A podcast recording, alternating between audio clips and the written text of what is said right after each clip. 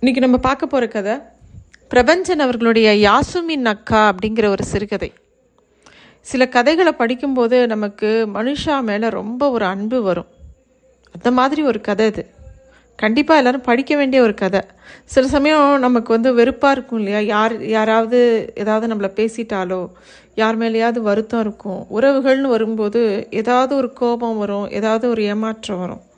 அந்த மாதிரி சமயத்தில் நமக்கு வந்து இந்த மாதிரி கதைகள் படிக்கும்போது இன்னும் ஒரு பிரியம் எல்லார் மேலேயும் வரும்.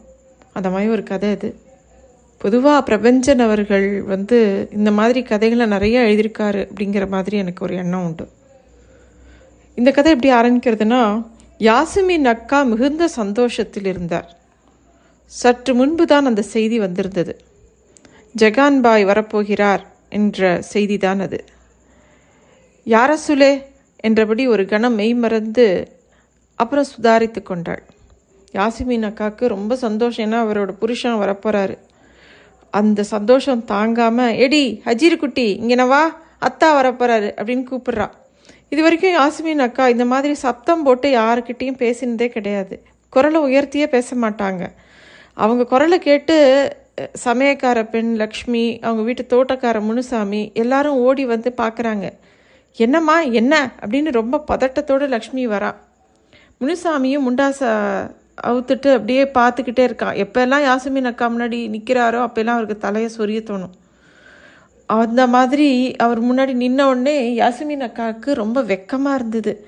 தான் பெருசாக சத்தம் போட்டு பேசிட்டோமோ? அப்படின்ன உடனே ரொம்ப வெக்கம் வந்துருச்சு. அப்புறம் சொல்கிறாங்க ஹஜீருக்கு அத்தை வரப்போகிறாட்டி சேதி வந்திருக்கு அப்படின்னு. ஏ அப்படியாம்மா? அப்படின்னு லக்ஷ்மியும் சந்தோஷப்படுறா.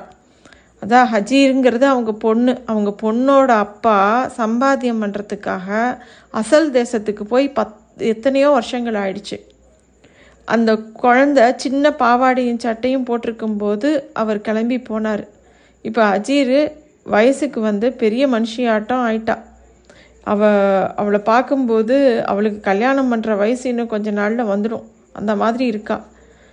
அந்த குழந்தையும் அவங்க அம்மா என்னெல்லாம் சொல்கிறாங்கங்கிறத கேட்டு ரொம்ப ஆச்சரியமா என்னம்மா? அப்படின்னு கேட்குறா உங்கள் அத்தா வர்றாக.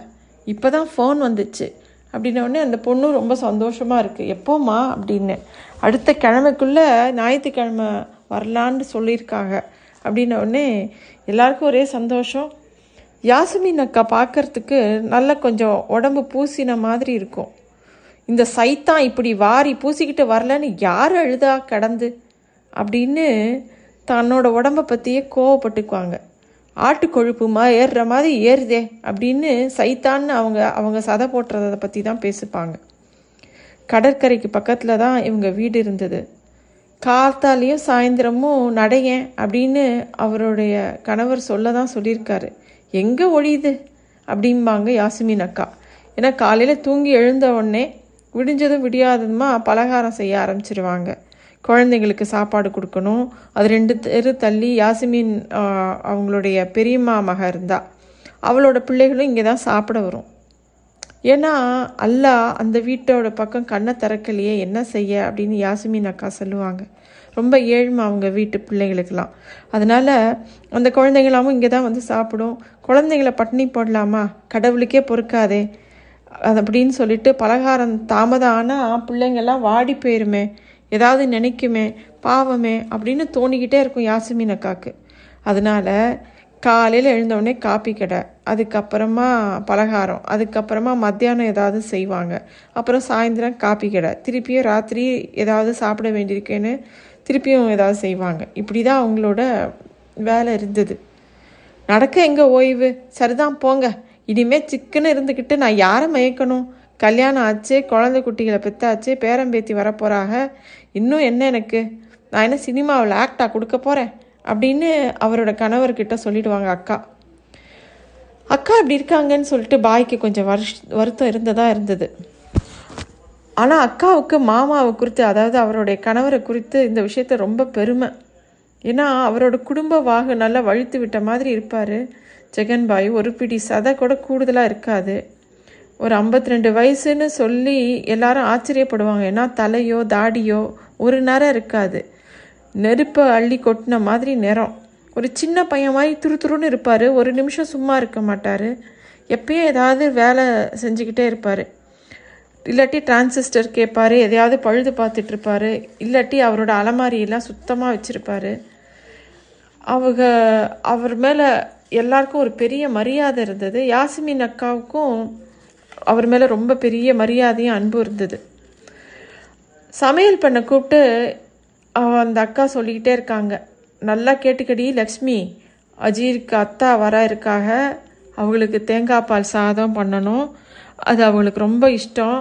நல்லா நெத்தா முத்தின தேங்காயாக பார்த்து ஒரு ஐம்பது தேங்காய் வாங்கிட்டு வந்துரு. அப்புறம் கடற்கரை செட்டியாராண்ட சொல்லி பெரிய எறா எவ்வளோ கிடைச்சாலும் இங்கே நான் அனுப்ப சொல்லு. அப்புறம் கசாப்பு கடை இஸ்மாயில் மாமாவுக்கு சொல்லி அனுப்பு. தினத்துக்கும் மூணு கிலோ நல்லா தொடை இறைச்சியாக கொண்டு வந்து கொடுக்க சொல்லு. எல்லாத்தையும் கொண்டு வந்து ஃப்ரிட்ஜில் வெய்யி அப்புறம் நீ இப்படி அடுப்பு கறி பூசிக்கிட்டு பங்கரையாட்டம் அவங்க முன்னாடி வந்து நிற்காத வேணுங்கிற புடவை சாக்கெட்டு என் அலமாரியை திறந்து எடுத்துக்கோ. என்ன நான் சொல்கிறது அப்படின்னு யாசிமின் அக்கா அவர்களோட வீட்டுக்காரர் வரத்துக்குண்டான எல்லா ஏற்பாடையும் செய்கிறாங்க இப்படி சொல்லும்போதே அவங்க யாசுமின் அக்கா வந்து எல்லாருக்கும் கொடுக்கறதுல பெரிய பிரசித்தம் உண்டு. அக்கா வீட்டுக்கு வந்து யாருமே கையை நினைக்காம சாப்பிடாம போனதே கிடையாது.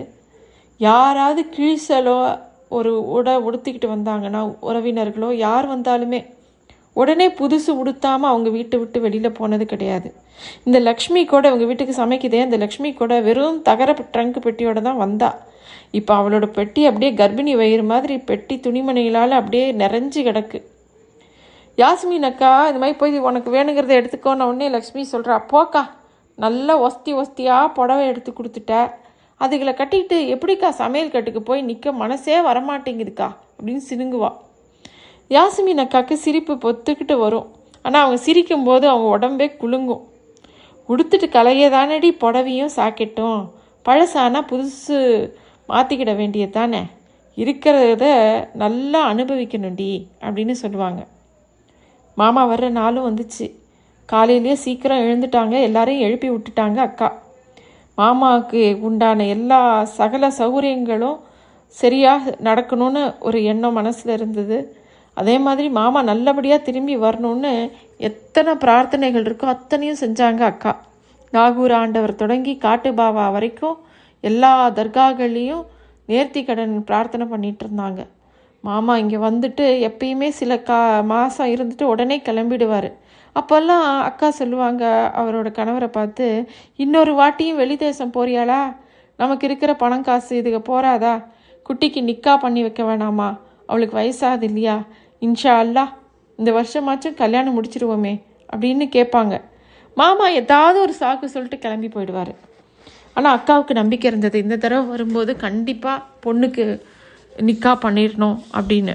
அதே சமயத்தில் யாசுமின் அக்கா அன்னைக்கு உண்டான ஏற்பாடெல்லாம் பார்த்துக்கிட்டே இருந்தாங்க. அவங்களும் நல்லா பது புதுசாக ஒரு பச்சை புடவை கட்டியிருந்தாங்க. பூ போட்ட பச்சை புடவை கரும்பச்சையில் ஜாக்கெட் அனு போட்டிருந்தாங்க. எடி குட்டி தே தண்ணி ரெடியாக இருக்கா? அப்படின்னு கேட்குறாங்க இருக்குமா. சுக்கு பொடி போட்டிருக்கேல்ல போட்டிருக்கேம்மா.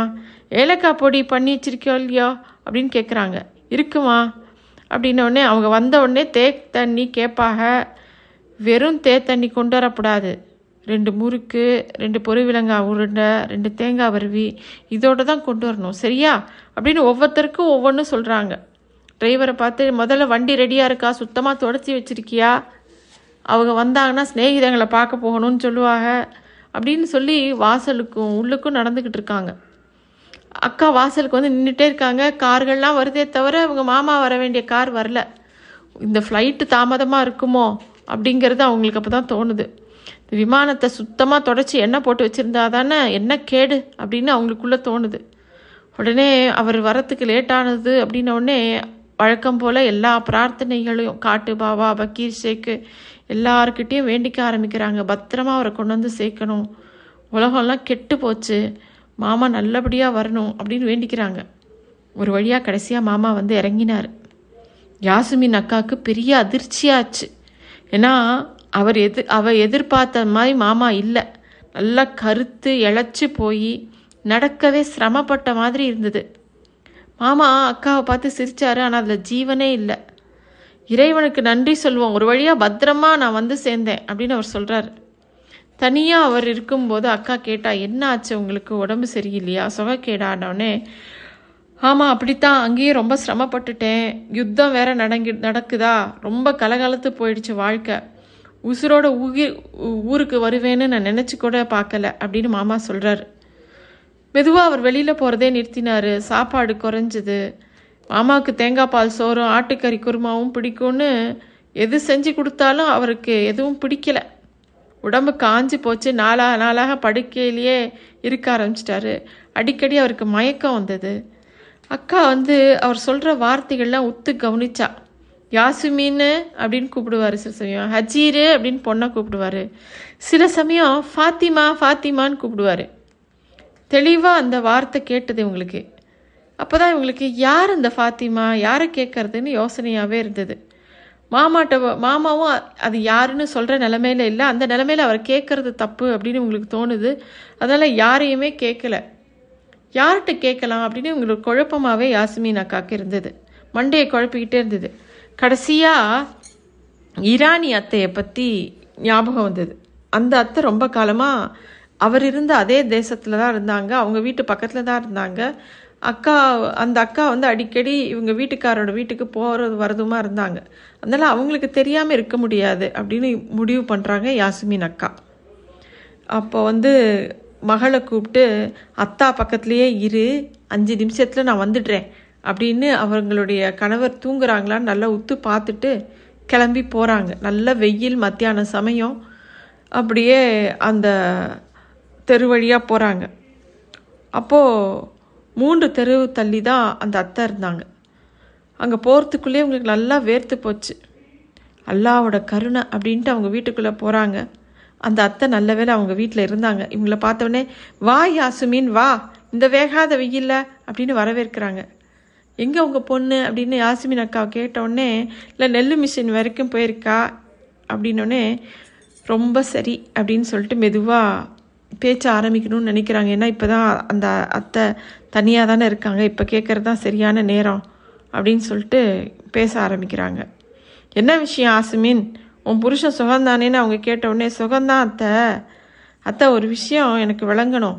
நீங்கள் அந்த தேசத்தில் இருந்தவ எங்கள் ஹஜீருக்கோட அத்தாவுக்கு ஃபாத்திமான்னு யாரேனும் உறவு உண்டா? அப்படின்னு கேட்குறான் ஃபாத்திமா தானடி? உனக்கு தெரியாதா? அங்கே ஃபாத்திமாவை நிக்கா பண்ணியிருந்துச்சு உன் வீட்டுக்காரரு.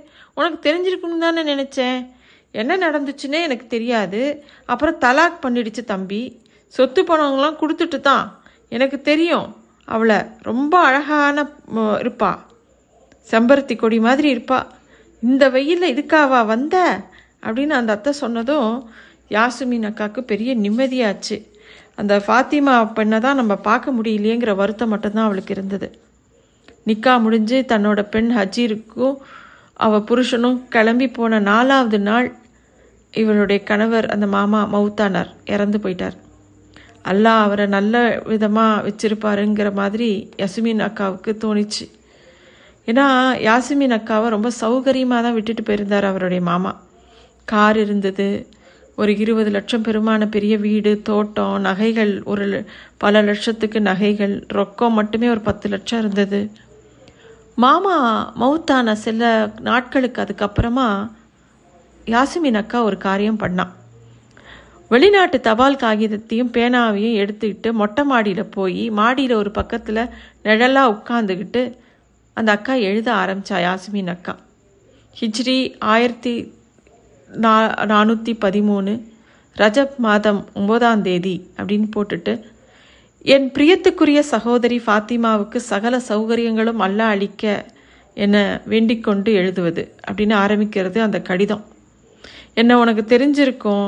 என் கணவர் ஜனாப் ஜெகன்பாய் கடந்த மாதம் மௌத்தானார் அப்படிங்கிறத நான் துக்கத்தோடு உனக்கு தெரிவிச்சுக்கிறேன்.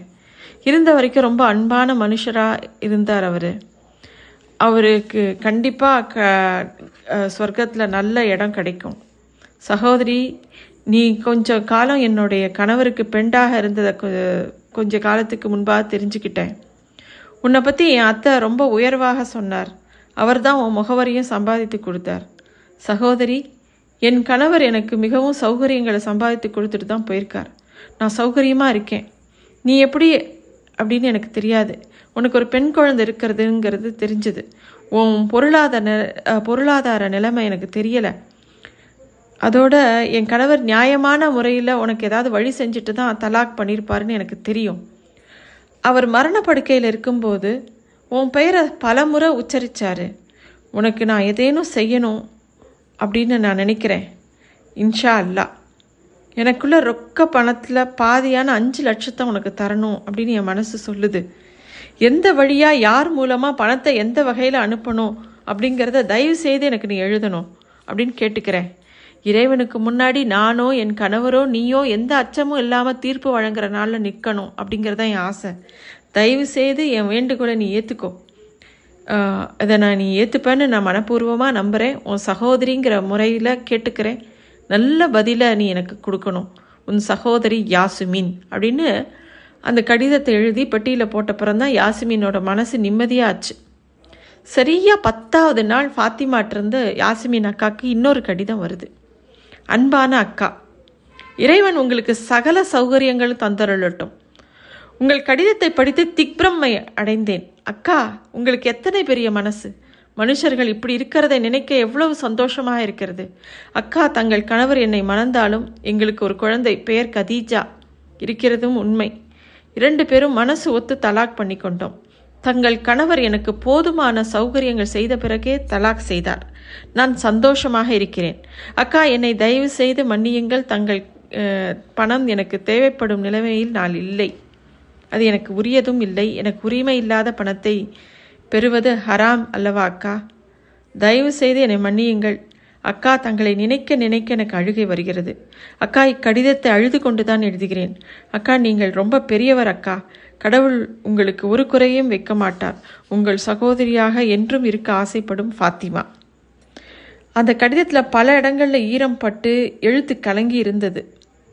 அதை யாசிமின் அக்கா பார்த்துக்கிட்டே இருக்காங்க. ஃபாத்திமாக்கு எந்த வகையில் பணத்தை கொண்டு போய் சேர்க்கலாங்கிறது தான் ஒரே யோசனையாக இருந்தது யாசிமின் அக்காவுக்கு.